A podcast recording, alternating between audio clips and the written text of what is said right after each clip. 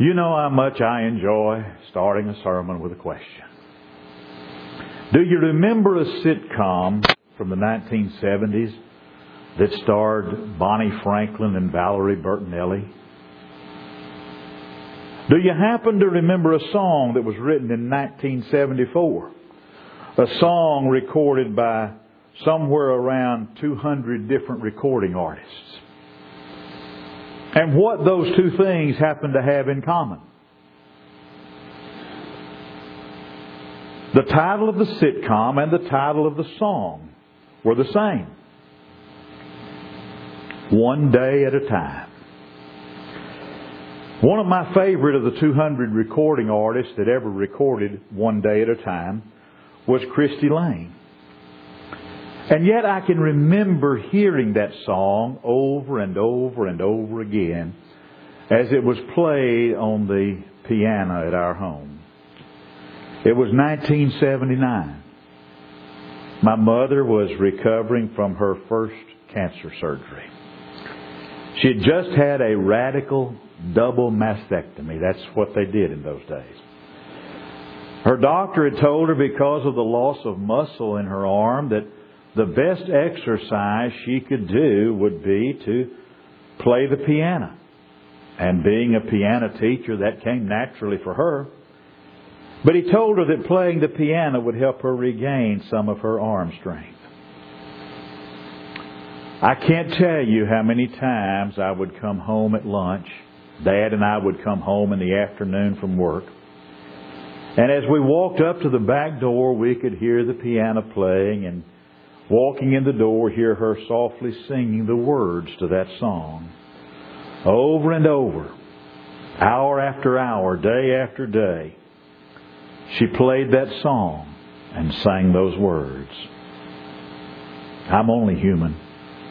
I'm just a woman. Help me believe in what I could be and all that I am.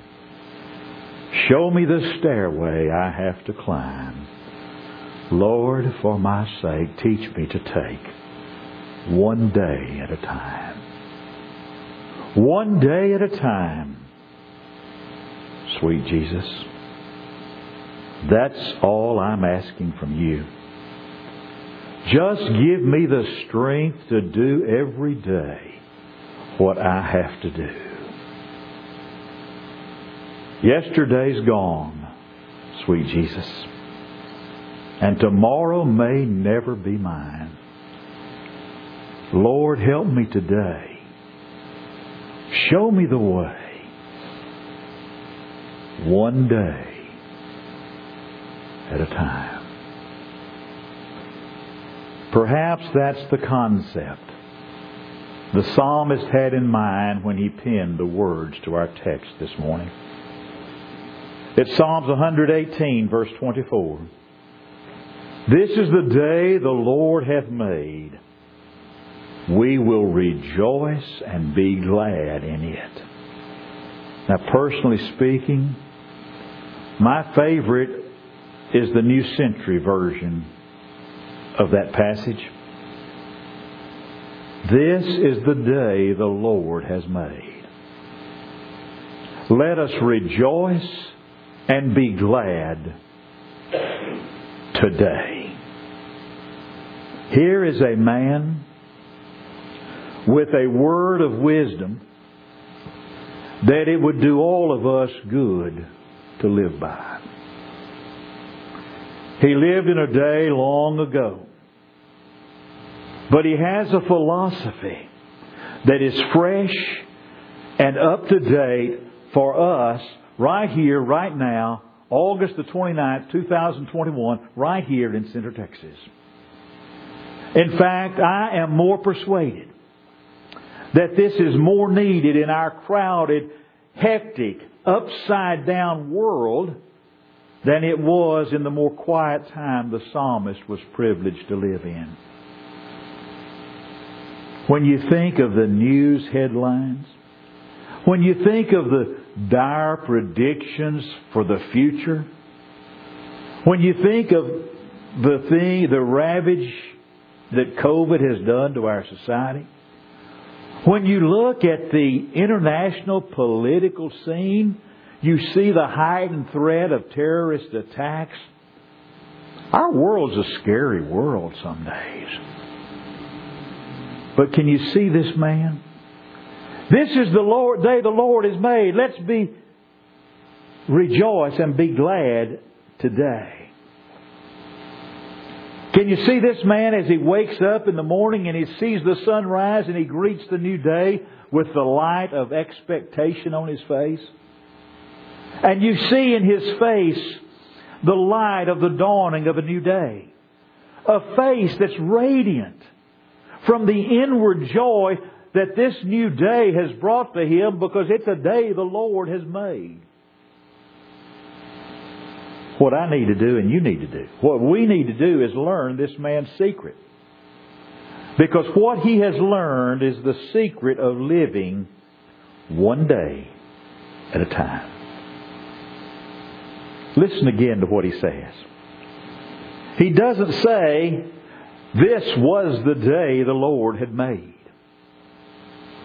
You know, sometimes we find it really easy to believe that God made some grand and wonderful, great days in some far off yesterday. But this man is not concerned with looking backward, and he's not tormented by looking backward. He's not spending life looking in the rearview mirror. But not only does he not say this was the day the Lord had made, he also does not say that will be the day the Lord will make.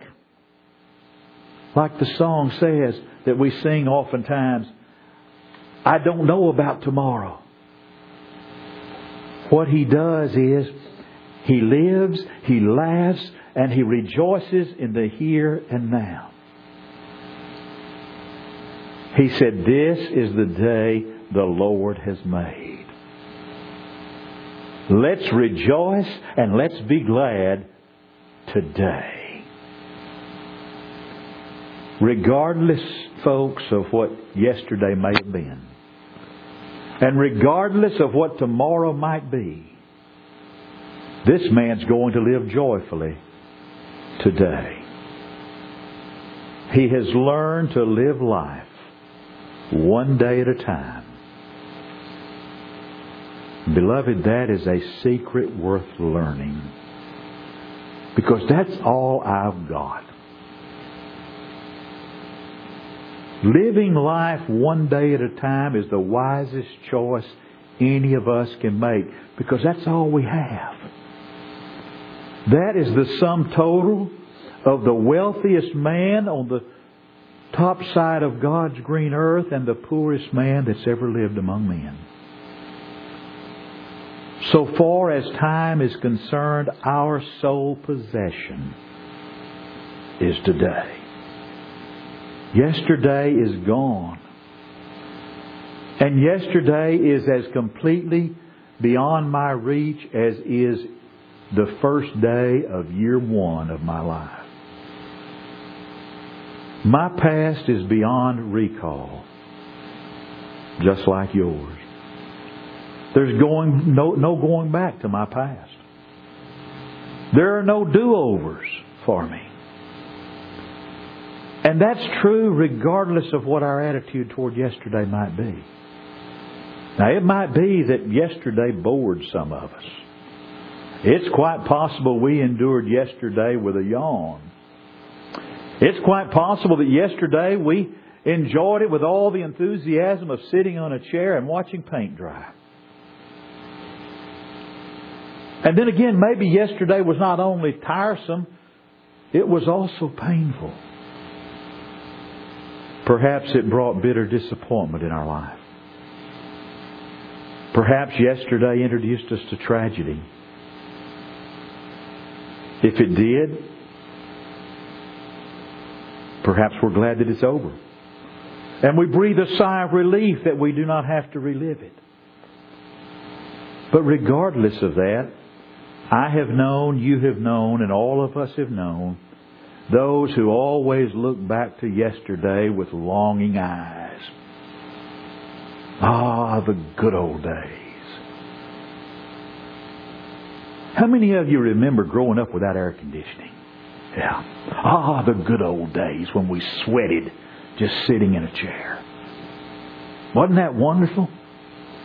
Didn't have air conditioning and how many of you remember that every now and then that, that screen on the kitchen window get a little hole in it and you'd look and oh, flies are everywhere. How'd they get in? The good old days. How many remember that when a trip to the bathroom in the middle of the night involved shoes and a lantern instead of just walking down the hall and turning on a light switch? Ah, oh, the good old days. You see, there are folks that look back to the good old days with longing eyes because the past is full of delightful memories filled with joy and happiness. Even the commonplace things of life look beautiful through the lens of memory. And I think maybe that's true as we get older. Someone one time said that men and women have been looking back to the good old days of 50 years ago ever since Adam had his 51st birthday. And that statement's probably not too far off. But then sometimes we look at yesterday with longing eyes because we we realize we didn't use yesterday very well. Sometimes we're conscious of spending our yesterday's treasure on a poor second best.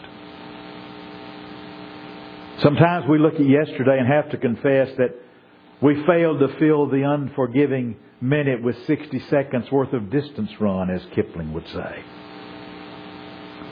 There are flowers we never gave, we should have given. There are ugly wounds we made that we would like to go back and be able to heal and undo. But regardless of what our attitude is toward yesterday, it's gone from us. And it's gone forever. But just like yesterday is beyond our reach because it's gone, tomorrow is out of our reach because it has not yet arrived. In a general way, those who are older, I've been told that those who are older tend to look back toward yesterday, and the young are more absorbed with tomorrow. But tomorrow is the most dangerous word in human speech. You remember a young farmer that Jesus talked about?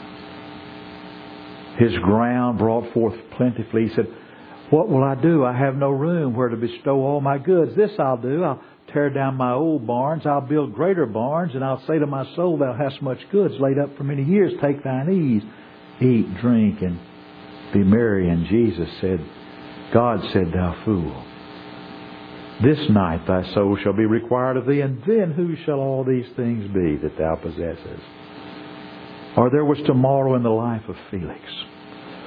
Paul came and preached before Governor Felix, and Paul reasoned with Felix about righteousness when Felix was unrighteous. And he reasoned with him about temperance when Felix was intemperate. And he reasoned with him about judgment to come when Felix sat in judgment on others. And Governor Felix said, Paul, well, when, he, when Paul finished preaching, Felix trembled. He said, Paul, go your way. Go on now. I'll call for you some more convenient time. But that convenient time to be obedient to the claim of God on his life never came for Governor Felix. When we're living for tomorrow, you listening? When we're living for tomorrow, we postpone life. And we tend to squander our finest opportunities and miss our best days. None of us can live tomorrow. It hasn't come. What is ours, mine and yours, what belongs to us is not yesterday, and it's not tomorrow. It's today. And the psalmist realized this. And he refused to try and recover yesterday. And with that same wisdom, he refused to try and live in some tomorrow that hadn't come. He took what was actually His. And that was today. That's all I have. And that's all you have. We have today. And we should live today because it's all we've got. And you know something else? It's all we can manage. What would we do if we had the power to recover all of our yesterdays and project into all of our tomorrows? Wouldn't that be a blessing if we could get our days past and future and today all in our hands all at one time? Wouldn't that be wonderful? Uh, no. It would be a curse and not a blessing. Have you ever tried to juggle? My aunt bought me a book one time when I was in high school. It was, I don't know if she was trying to tell me something, but the title of the book was Juggling for the Complete Klutz. And with this book on the technique of juggling were four square, fabric, cotton filled cubes. I think they were fabric and cotton filled so that you wouldn't destroy too much. And it taught you how that you could progress and work your way up to have to juggling those four fabric cubes. I got up to one. Maybe she had something there when it was juggling for the complete klutz. But have you ever seen someone that really knows what they're doing? And seen a juggler with bowling pins or, or balls and keep six or eight or ten of them all in the air at the same time? That takes a lot of skill. But no amount of skill can enable us to handle six or eight or ten days all at one time. Truth be told, folks, we can manage just one day at a time. That's all we can handle. And the sad thing is, there's some of us, it takes nearly a lifetime for us to learn that. Because instead of living our life today and living life one day at a time, we try to manage two. Sometimes we try to manage yesterday and today at the same time, and no matter how, how hard we try, we can't make a success of that. And the results are equally tragic if we try to live today and tomorrow. That's why Jesus said, Take no thought for tomorrow. He told us in the closing verses of Matthew chapter 6, Take no thought for tomorrow. He said every day's got enough trouble of its own without worrying about tomorrow. And the psalmist avoided this nerve wracking, soul destroying blunder, and he did it concentrating on today. None of us is strong enough, and none of us is tough enough to live two or three days at a time. But any one of us, with the help of the God of heaven, can live one day at a time. Think about all the things that we can do for just one day. The biggest liar in Center, Texas can tell the truth for one day. The most dishonest man and woman or woman that's ever walked the footstool of God can keep their hand out of other people's pockets for one day.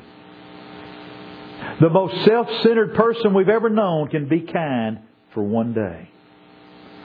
The most bitterly disappointed and sorely wounded person on the footstool of God, by the grace of God, can endure heartache for one day.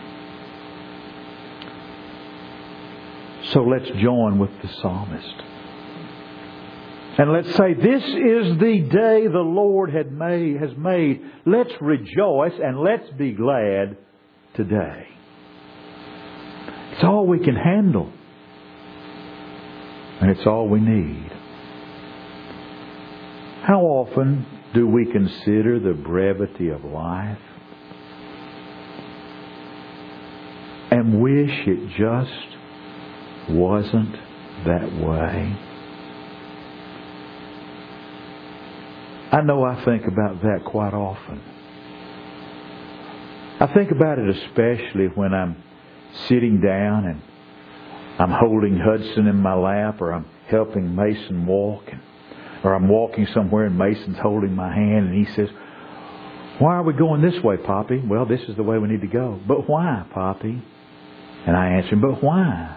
If I had a dollar bill for every time Mason says why, to, why, Poppy, I'd be a rich man today. But I look at that little tyke, and I look at the candles on my birthday cake, and I do the math. Math was never my strong suit, but I can do simple math. And I look at those little guys, and I look at my candles on my birthday cake, and I do the math, and I think, Lord, why does life have to be so short? And so think about how we look at brev- the brevity of life and wish, oh, I wish life wasn't so brief and so short. And yet think about how many things we do to prolong our earthly sojourn.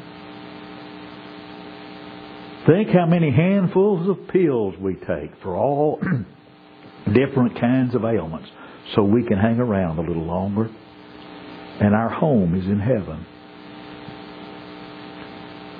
But even though our home is in heaven, it's like my little grandmother used to say.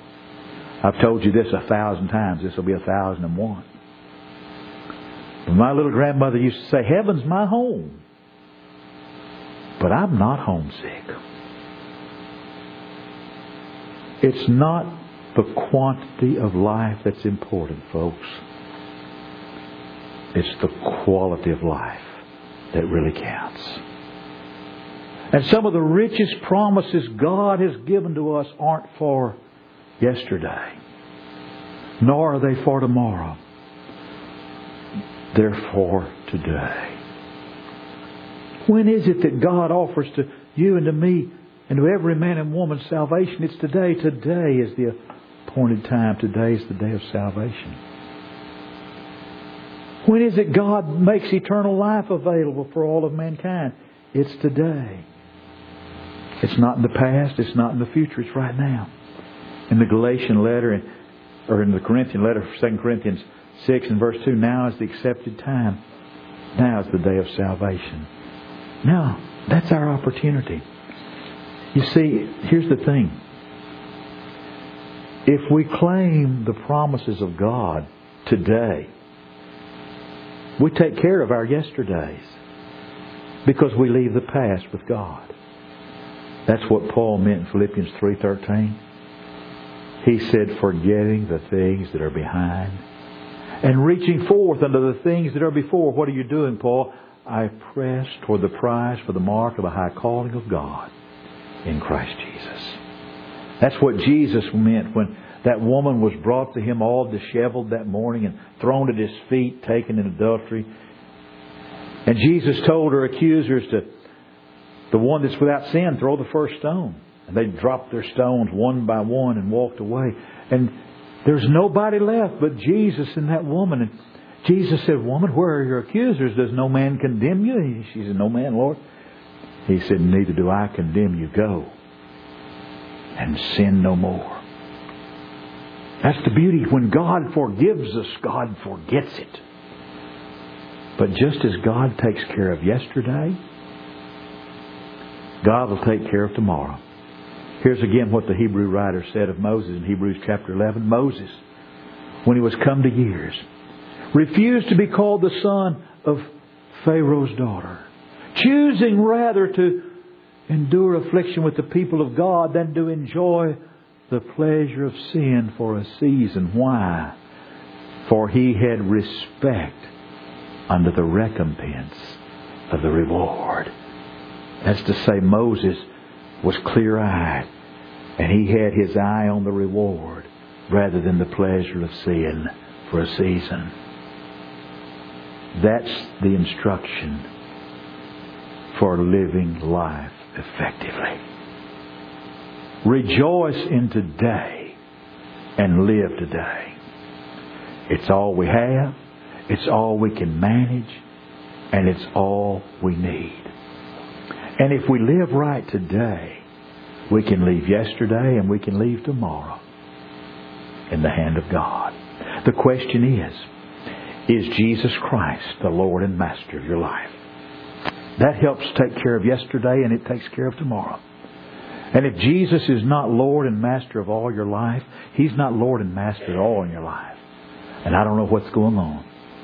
But if, if you need to make changes, if there's something you need to do for Jesus to be the Lord and the Master of your life, and we can help you make those changes, this is your opportunity to let that be made known as together we stand and while we sing.